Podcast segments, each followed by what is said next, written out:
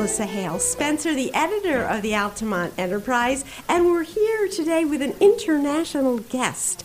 This is Cormac DeBarra, who is related to, and most of our listeners are very familiar with, Helen Lounsbury, who, of course, lives in Bern. But it turns out her her grandfather was a brother to Cormac's great-grandfather, and Cormac is a harpist from Dublin, who travels the world with his music. So welcome. Thank you very much, Melissa. It's a delight to be here. And I first heard him play decades ago. And I would just like, it's beautiful, beautiful music. It's the kind that gives you goosebumps. I would just like to hear how you started with this. Well, my grandmother on my mom's side actually is a harpist, and she was one of five sisters who all played the harp. And my gosh! Tell us about her. Well, her name was Roisin O'Shea, Roisin Nihe in Gaelic, Roisin O'Shea, and she was a kind of person. She had her own TV show for kids at home, and she had a radio show before that. And I discovered years later that my grandfather, who was a singer, he won a competition, and my grandmother was hosting this show, which featured these winners, and that's where they met. They met across a bit like this at a radio studio across the room. What a great story! So you were sort of born into this, surrounded by it. Yeah. I thought, the first thing was, I'm the eldest of seven. My mom's first of nine. So I just thought everybody had this around them. My grandmother's house was full of music all the time. She played the harp and she sang. My mom did the same. My aunts would all sing, and my uncles played different instruments and flutes, whistles, and piano. So I just thought that everybody had this around them, and then I discovered as I began to travel that this wasn't the case, and we were really, really very rare. Yeah, and so fortunate to have it, you know. Yeah. So what made you decide, with all this music around you and different kinds of instruments, why the harp? What is it about the harp? I fell in love with the harp when I was about 3 or 4 years old. My grandmother had many visitors, students, some of them, but one very famous woman was Mary O'Hara, who was a singer. She was well known. I think Joan Baez was a friend of hers, and she was very famous in the 70s and 60s, I guess. And her songs. My grandmother's sister was her teacher, and my grandmother would have her over to learn songs. So I remember at the age of 3, my first memory ever is looking through the harp and seeing. So she was very tall and she was imposing, and she came to learn a song from my grandmother. And so my first ever memory in this world is hiding behind the harp and seeing this wonderful woman coming in to learn a song from my grandmother on the harp. So it was it's always been there. And I just, one day my sister wanted to take a lesson, and then she took a lesson and I took a lesson. I said, well, I'll give it a go. And I was about 10 years. Now, you're one of seven children, you said. So where are you in the lineup, and where is your sister? I'm trying to picture the two of you. We're Irish twins. I'm 11 months older. I'm the eldest, okay. And she's 11 months younger than me. Okay. So she decided to take a lesson. And I guess when I was just watching it happen, I said, I've always been intrigued by the harp. And I was about 10 or 11 at this stage. And I had taken piano lessons occasionally, and we all learned songs from my mom. But I just thought, I want to try this. And for some reason, my grandmother took a liking to me rather than my sister. She was like, my sister said, well, you're going to be too busy doing your makeup and your things and shopping. I'm not going to. So she was really mean to my sister, my poor sister. Have you talked to your sister about this in later years? She remembers this vividly. I was put off by this idea. So I guess that was where it began. I just sitting in the living room watching my sister get a harp lesson in the front room of the house, my grandmother's house. So then every Friday after school and every Sunday after Mass, I would go to get a lesson, So and you were lucky. One of those kids that your mother didn't have to sit on you to practice. It was just something you loved to do. It was something I really enjoyed it so much. And I guess that's the thing with any kid learning an instrument. If you give them something that they don't really love, they will do it when they're told to do it. And then as soon as they get a chance, they'll finish. Mm-hmm. But I just loved it from the beginning, and I just loved the harp. I loved the sound. I loved the music it made. It was around us at home, and also it's the symbol of art. It's a symbol of this wasn't the reason I chose it, but all the tax forms, all the coins, all the government forms. The harp is the national symbol of Ireland, So I think we're the only country. I think Burma has something, well, not out of Myanmar, but we're the only country that I'm aware of that has a musical instrument as our national symbol, So what a great national symbol. I mean, we have an eagle, which is like a bird of prey. It's just a harp seems like such a grander thing as a metaphor. Well, and tell us about, it's a Celtic harp that you play, right? Is, yeah, and just describe that for us and how it's different than the larger harp. I guess the orchestral harp, the one that people will be more familiar right. with, is a concert harp or a pedal harp. And mm-hmm. the front column of these harps has there are 7 rods that go through this, and the pedals on the base of the harp, basically they change the key. A bit like, you know, on a guitar you have a fretboard, and the frets, each time you go, it's a half and a half tone, half step, each fret as you go. As the string gets shorter, the note gets higher. Mm-hmm. So on the harp, the strings physically get shorter. If you open up a piano, you'll see the same. A harp in a box, they call it a piano. Mm-hmm. But on the Celtic harp, you have, the only way to change keys is a little lever on each of the strings. You have a semitone, a half-tone lever that will change it from, say, a C to a C-sharp or whatever. So you get a certain amount of flexibility in the keys that you can play in. And the front pillar is curved, like it's more like a triangle with a kind of a curve on it. And that's that's basically the signature sign of a Celtic harp. Mm-hmm. But they used to be, I mean, in I guess historically we've had harps in Ireland for about 1,000 years, more than that, and possibly further back, but they have...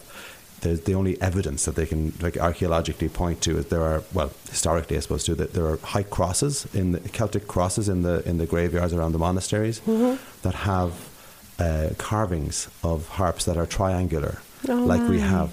So, and they date those to, I think, 900 AD or 1000 AD. So you're part of a 1,000-year-old tradition in the play. Has the music been passed down from generation to generation? It has. Well, the thing was, I guess, up to the 17th century, 18th century, beginning of the 18th century, the harps were made of willow and the strings were made of brass or copper. Mm-hmm. And they were played with the nails, a bit like you pluck with the plectrum on a guitar nowadays. Mm-hmm. And then the system that supported this art was the old Gaelic system of the chieftains in each clan, and the clan would have a poet and a harper, and the court would include these people. And you weren't a full Irish chieftain until you had a harper and a poet as in your retinue, you know. So that was part of the system. But then under British rule, that system of patronage was lost, and the money that supported these people, or the nobility that supported this, they had to flee the country, or they were dispossessed by the invading forces. So the system of patronage was lost. So this system, and it was always passed on by ear. So all these harpers would have passed on the ability and the knowledge and the pieces by ear. So by the 18th century, this was fading.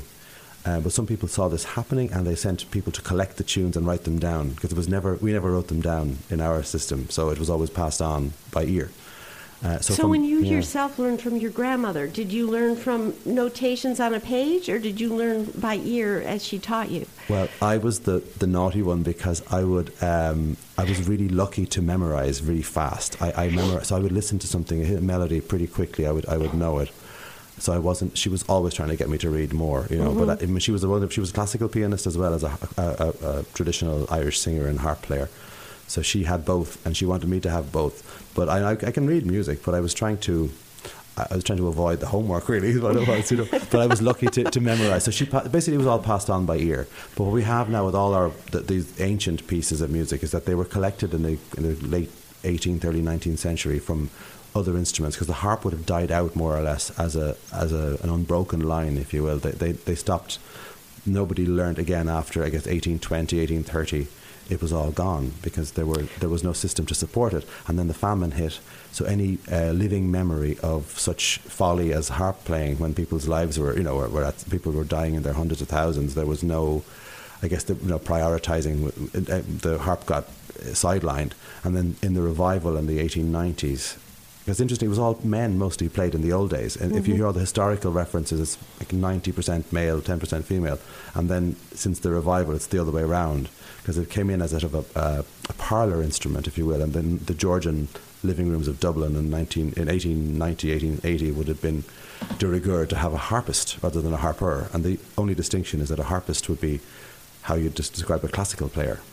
And harper was the old historical name for the harp players in the Gaelic tradition. So do you consider yourself a harper? I do. Well, I do both, luckily. Both because harpist and harper. Well, I'm just curious on a little side note that really doesn't probably have anything to do with you, but when you men mentioned the old court retinues of having the harper and the poet. Was the poetry lost too with the invasions, and or was that recorded along with the music? And did the two go together? They used to go together. Well, here's the thing: the poetry would have been often written to be recited and accompanied by harp instrumental music. Because I know that's it was in ancient Greece. Yes, and well, it was similar like in Ireland. The Homer and the So did that poetry also get recorded? Is that being carried on as well, or is that lost? Well, fortunately, the poetry was written down. A lot sooner than there was. We had like the Book of Kells. Right, people like there was parchment and there was paper being used to write in Gaelic and in Latin. Well before any music was written down. I mean, the Gregorian chant would have been written down, like the monks would have written that, but the Irish music was never, it was always completely confined, but the poetry luckily was written down. So we have that, the Gaelic language in all its early, in its richness before it was all eradicated, it was preserved properly. So those poems are there, but the problem is that the music, when you pass a tune on, if anyone passes a tune on, you learn it slightly differently, or you put your own little twist on it. So if you put 150 years between when a tune and a poem went side by side, or the tune was a song with lyrics, and the lyrics survive, but the version of the music that has survived has kind of changed because it's been passed on like Chinese whispers through people, So they won't necessarily correspond. They won't dovetail. No, they won't, exactly. But some of them do. I mean, many of them have been recorded correctly, and you have an awful lot of songs that have that are 5, 6, 7, 8, 10 verses long that are in Gaelic that have survived, and the melody to go with them. But if you have the harp tunes that go back maybe 700, 600 years, some of them, you never know, they've been sort of mutated in a way for so long that you're not quite sure where they would have been, but they're still there, and they're still ours. And the harp now, when it was revived, they took the stringing from the classical harp. So what used to be a metal strung harp with copper and brass and a willow harp is now maple, like the most, like guitars and the spruce soundboard, and the strings are made of, they were originally gut, like the classical harp strings, and now they're carbon fiber and they're nylon. They're all the new materials. So tell us about, do you have a particular favorite harp or a group of harps that you use? I have a group of harps. I have the reason I came here first was that I was my grandmother, one of her best friends in the world, was a harpist from upstate New York, actually way upstate New York, who's based. Where? Do you know where? Oh no, she was right on the Canadian border, and she's in a very small town. Watertown. It might have been Watertown, actually, but she was a very, very small village, I think, and then she ended up studying in New York, in Juilliard, and then she would bring her students to Ireland every summer for years, and my grandmother and her sister, my grand-aunt, were her best friends, and they would hang out in Dublin for the summer, every summer, and her name was Mrs. Paulson.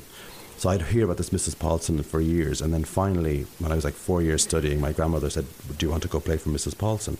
So I learned a piece, and I went down to play for Mrs. Paulson, who then the next day, my grandmother came back, having had lunch with her again, going, do you want to go study in America for the summer next year, So, and you did. And I did, and I was 14, and I went to Vermont. She had a summer camp, a music camp, in just outside of Montpelier. And I came, when I was 14, I flew into JFK. I never forget, I was on my own in a 747 when I was 14, coming to JFK, and my cousins lived in New Jersey, and they picked me up. And I had the most miserable week in New Jersey. It wasn't quite what I'd pictured. And then we got to the mountains in Vermont. It was beautiful, So I digress. The reason is that she's a classical harpist, so I studied classical music with her for that summer. And then back in Ireland the following year, when she brought her students, I studied with her again. And then she lived in New Jersey. She moved to Cape Cod.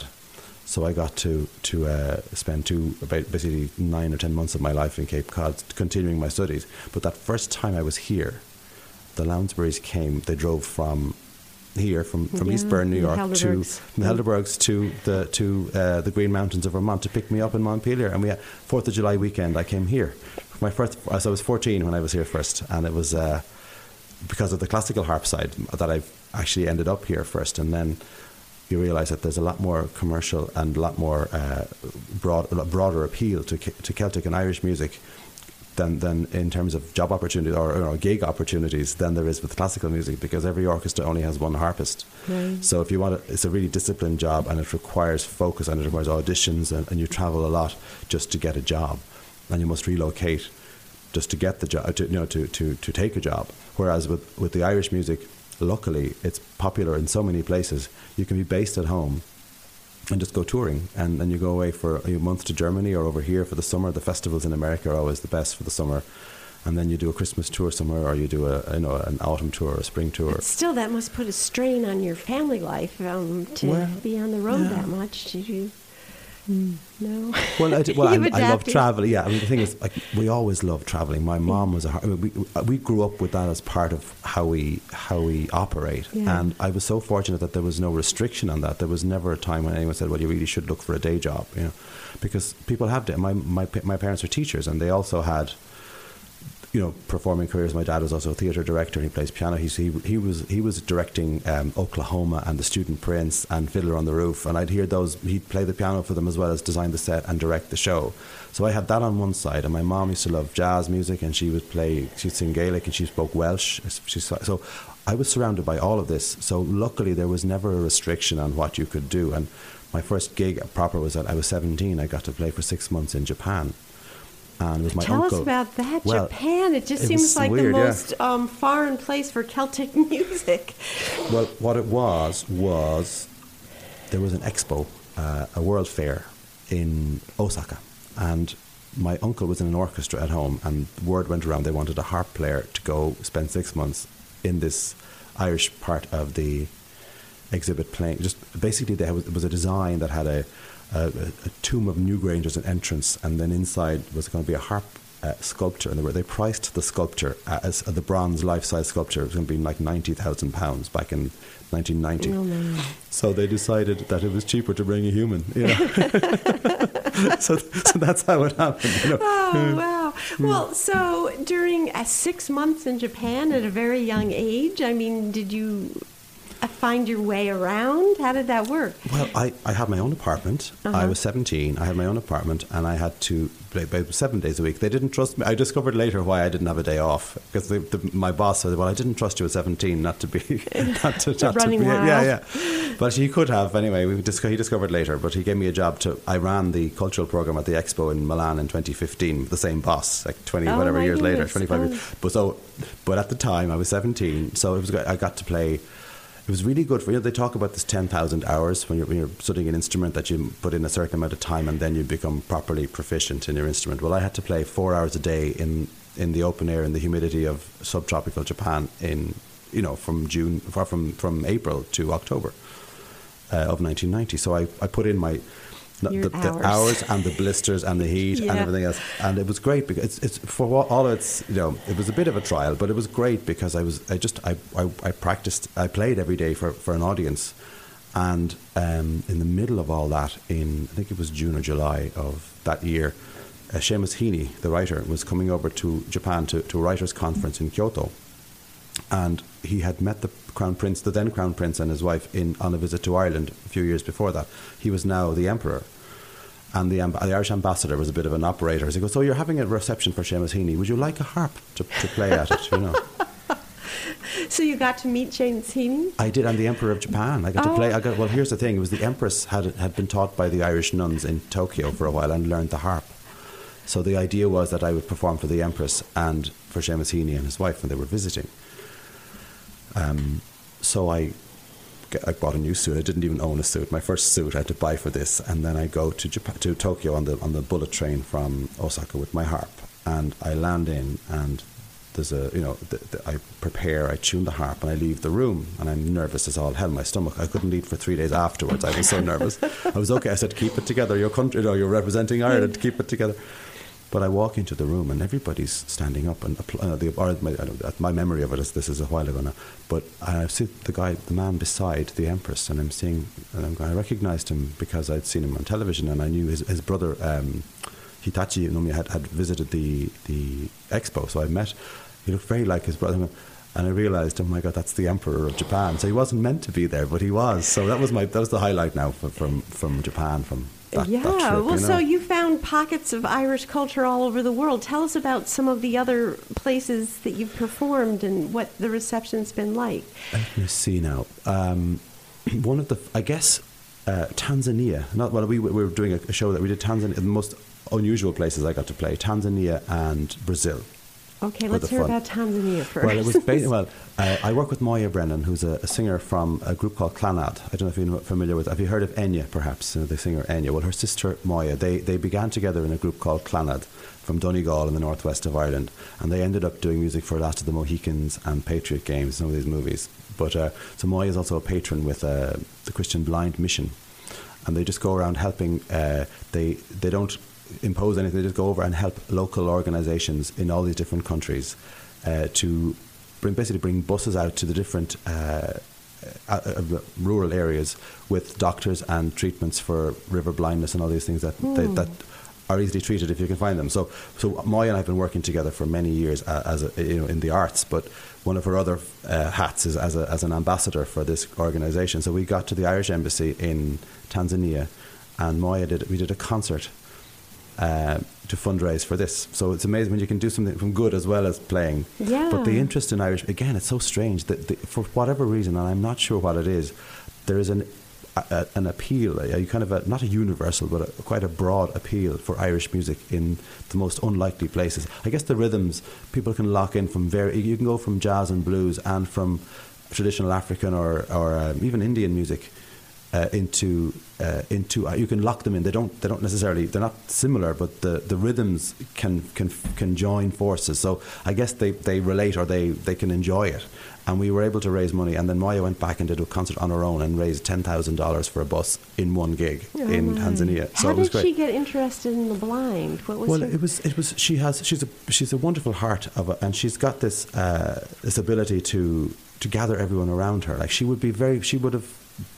did a duet with Bono from U2, and I was in the top of the pops in England and in Ireland. So, and she would know, Pete Seeger. She would have known Pete Seeger. Mm. She would have known all the. She's done duets with Michael McDonald and with Robert Plant and all these people along the way, and Sting. So there's this international community of singers. And they can call on, and when something needs to be done, and you can call on your friends. So she's the kind of person who, if she hears about something, a plight of children in war zones or in river blindness that should be treated and that isn't, and that people just need to motivate someone to do something, those kinds of causes are something she gravitates towards. And I've been lucky to work with her for, 16 years now. And we've done 2 albums together. And then we have... We've toured all over the world. I've been to Australia. I've been to all these places. But what stays with me most is the trip to Tanzania. Of all the different places I've gone. And you mentioned Brazil too. What was unique about that? Well, again, same thing with Moya, but a different. Pele, the soccer player, his wife was also a patron of a similar charity. So we did 2 shows, one in Sao Paulo and one in Recife, to raise awareness of the various things. And it was. I forget now what, there was a specific charity that she worked with there. It wasn't, because what they do, they don't go in and impose their own structure. They just go in and try and assist the people already from the place working in wherever the place may be. So we did so the TV was interested because she was, a singer of, she had a Grammy, and she's got, she's Enya's sister, but, Enya's her sister technically, she's the older one, so Enya's her sister. Yeah, which way you say it matters. Yeah. Exactly, but... I guess that those kinds of things are, but I mean, on the regular front, we'd be touring Germany and Holland, and they've had a huge following there for 35, 40 years with Clannad. So we would kind of tap into that when she does her solo stuff with us, and I would be 2 harps and a fiddle and guitar, and we're all friends, and we're all not just colleagues, we're friends. So it's really never a tour; it's like a vacation. Most of it, and the only work is the travel, is the bus, getting up and getting from one place to the next, loading up the bus and then loading stuff into the venue, getting ready, and then loading it out again at the end of the night and travelling back to wherever and if you're doing the driving as well, you can't have the beer at the end of the night or the glass of wine. You have to drive and be responsible. So that's if that's the hard work, I'm so fortunate that's how it works, Well, can you tell us about the music itself that you do? I know you brought with you some CDs, we're going to cut them into our recording. Sean's going to be doing that, but just tell us a little about some of the wide variety of things that you've done. Well, I guess the beauty of what I've done is coming from this background that I have that is mainly Gaelic, but with hints of classical and of blues and of jazz and of all these things that are around it. Not true jazz. Ireland is not the country for jazz, but it has an appreciation. But I have the Gaelic language, the songs that we would have grown up with as kids were all in Gaelic. And you, some of those recordings are done with your family, right? Most of them. And the best of all is that my brother, Finan, who's a guitar player with a band called Runa over here these days. He's moved over here for 10 years now. Here in the US. He's living out just in Newtown, Pennsylvania at the moment, yeah. But they tour, I think they played at Old Songs here once. What's the name of their band? Runa, R-U-N-A. Okay. Actually, we wrote about them when we were at Old Songs. That's Finan's, my brother Finan's band. Okay. And but he's also a stunning engineer, producer, as well as being a whiz on the guitar. So basically every album we've done, he's either flown home to do it or he was still home when we were doing it.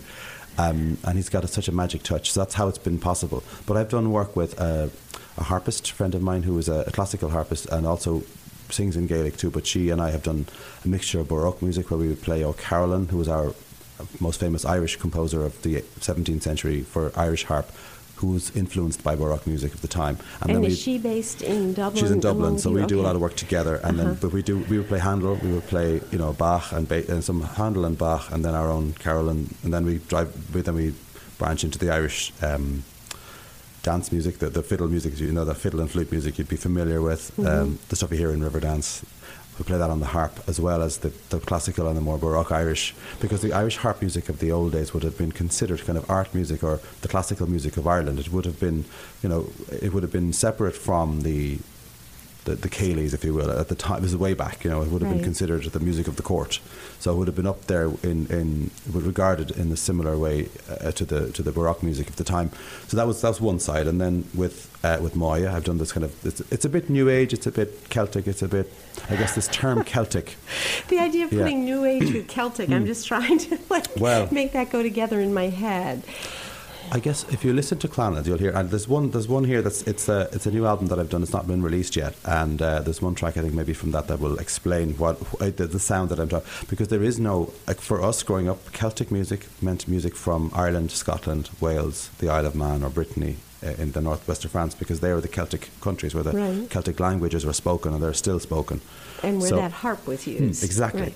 And so for us that was Celtic, but over here you have people like Lorena McKennett or Enya, or these people put into this Celtic genre, which is only a new concept. So the idea of Celtic being a genre is new, and it's only really over here in the US that it's seen that way. But what it is, it's drawing on the Welsh music and the Breton music and the Scottish and the Irish to create this new genre music, here. Oh. So it's Celtic roots, if you want to think about, or roots in Celtic, rather. Is how. So that's one element of what I do, because the harp is central to that. And then I work with a rock singer, a punk singer from the '80s called Hazel O'Connor.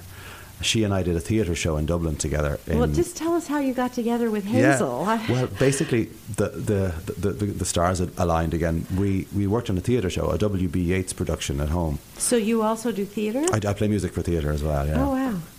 I wish I could do more. It's been a while since I love doing it, but it's a time commitment that I haven't been able to do for a while. Did you get into that through your father? Because you said he did theatre? Well, both sides. My mom's side, would you believe? My mom's cousin was the one. They were looking for a harp player again for something, and this director wanted a harp, so my cousin was stage manager, and he goes, "Well, try Cormac, see if you're a good fit." And we did that. This was 1992, 93, and then from that, the next production again, he was directing was a W.B. Yeats play, and Hazel O'Connor, the singer. What was the play? It was called At the Hawk's Well, part of the Cú Chulainn cycle. Cú Chulainn was the hero of one of the great legendary heroes of Irish folklore, and Yeats wrote a cycle of 5 plays around his life, and the High Queen of Ireland, Queen Emer, was being played by Hazel O'Connor, who had been, she did a movie called Breaking Glass back in 1980 in England, and it was about this young rock singer that was being exploited by the management and ripped off by her agents and all that, and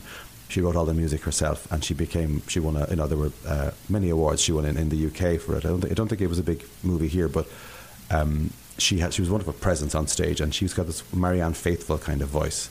So they wanted the harp to go with this because he had Michael Scott, the director, loves to mess with people's minds as to what would work, because you'd always associate her with bass and drums and keys and electric guitars. So he wanted it just with harp. So we did all this with harp, and then she got invited to do a one-woman show in Edinburgh at the Fringe Festival to talk about her life and her ups and downs in the music business. And She would have been really close friends with George Michael, Elton John, in the 80s, you know. So she was huge for a few years, and then the rip-offs just derailed her career. But as a performer, she's still on her. As a songwriter, she's wonderful. So we ended up doing all of her punk songs from this Breaking Glass movie just with Irish harp at the Edinburgh Fringe Festival in 1998. And from there, we got tours, we got duo tours, and my brother joined us on guitar, another brother, and then we did a band, Rockful Rock Tour, where I sat in with the rock band. So that's how that. So that's another facet that really was one of my first. So in order of appearance, it would have been my solo stuff, then Anne Marie and myself on the two harps doing the harp duos, and then Hazel. The rock stuff was next. You know, what an arc for a career! Yeah. And now I understand our time is winding down, but you're heading off to Los Angeles, and what is it you're doing there? Well, through Hazel, this is a mutual friend of ours, is a producer.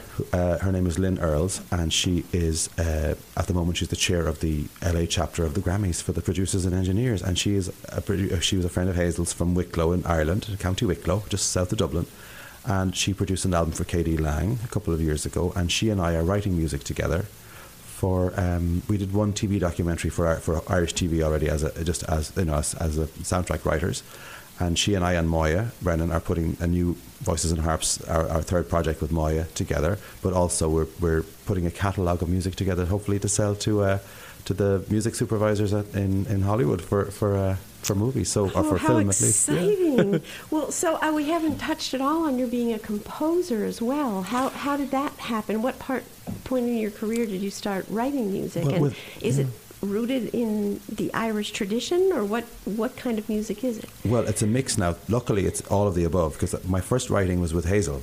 We began to write songs for the album we did to accompany the stage production we did. We wrote, so she had me to write just a few ideas for the chord structures and chord sequences, and then she would put the words on, and I'd watch her create a song. So that began the songwriting part of it, and that was my first writing. And then my brother and I were putting tracks down for my first solo album, and we're trying to come up with traditional dance tunes to do, you know, like jigs and reels to play. And then Fionn was sitting in the control room going, well, we could just write one. So we began to write. So we wrote the opening tune and the closing tune as putting our heads together. And then I guess with Moya, she and I have written 3 or 4 songs on the various albums. But the new project we have is called the Cranua Collective. And it's myself and Moya and my brother Eamon, another brother.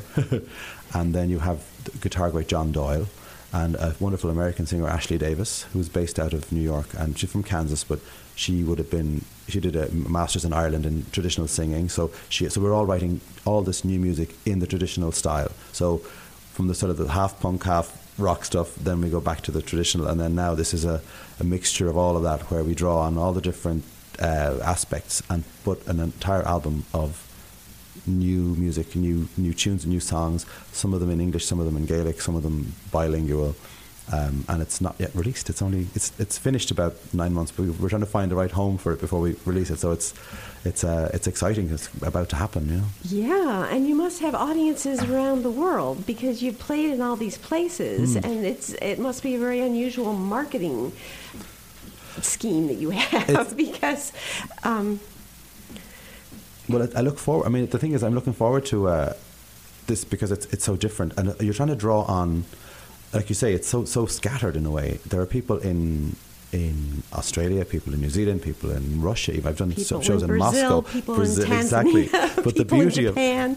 The internet is the thing. I mean, it's all about your Facebook and your Instagram and all this. It's become an integral or fundamental part of reaching the audience. So Facebook should our listeners be attuned to? Oh, my name, Cormac DeBarra, just as my name. Just your name, that's easy, okay. And the Instagram is reverse it, it's DeBarra Cormac.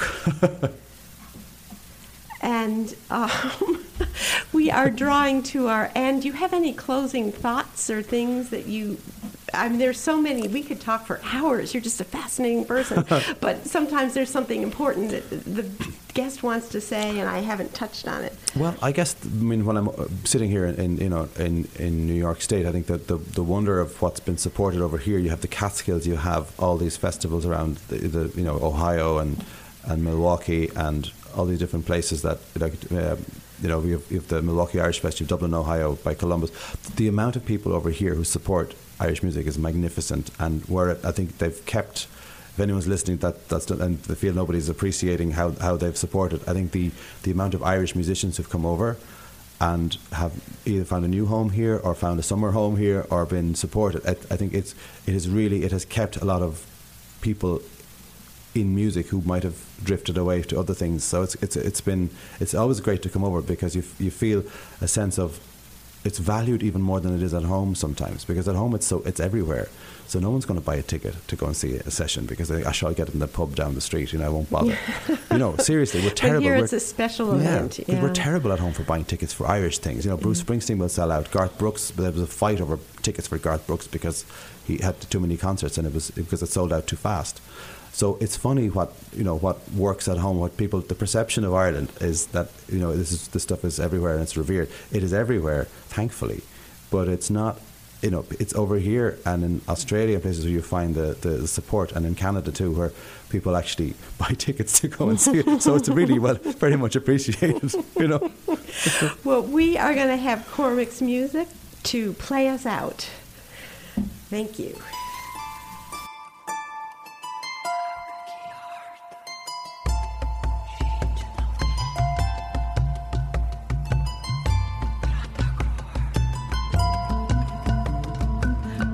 Сирши сатолени прищика скапия, прищика скапия, кавален сирши сатолени прищика скапия, прищика скапия. Ан богалиньок шинчинали, чимен чанчини ласуние, танкогуа ребу канчайла канти, ан текимечвак, ан текимечвак.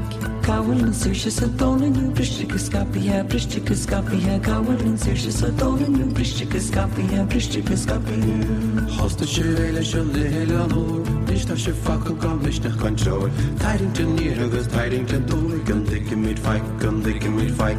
Kaulen sich ist Tonen und Brischtiges Kapier, Brischtiges Kapier. Kaulen sich ist Tonen und Brischtiges Kapier, Brischtiges Kapier. Kaulen sich ist Tonen und Brischtiges Kapier, Brischtiges Kapier. Kaulen sich ist Tonen und Brischtiges Kapier, Brischtiges Kapier. Kaulen sich ist Tonen und Brischtiges Kapier, Brischtiges Kapier. Kaulen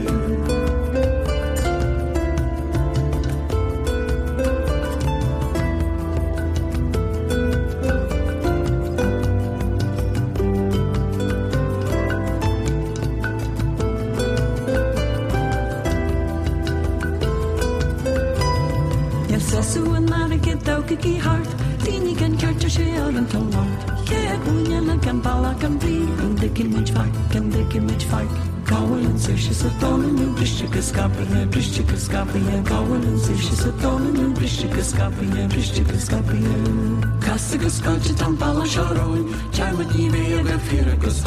sich ist Tonen und Brischtiges Kapier, Brischtiges Kapier. Kaulen sich ist Tonen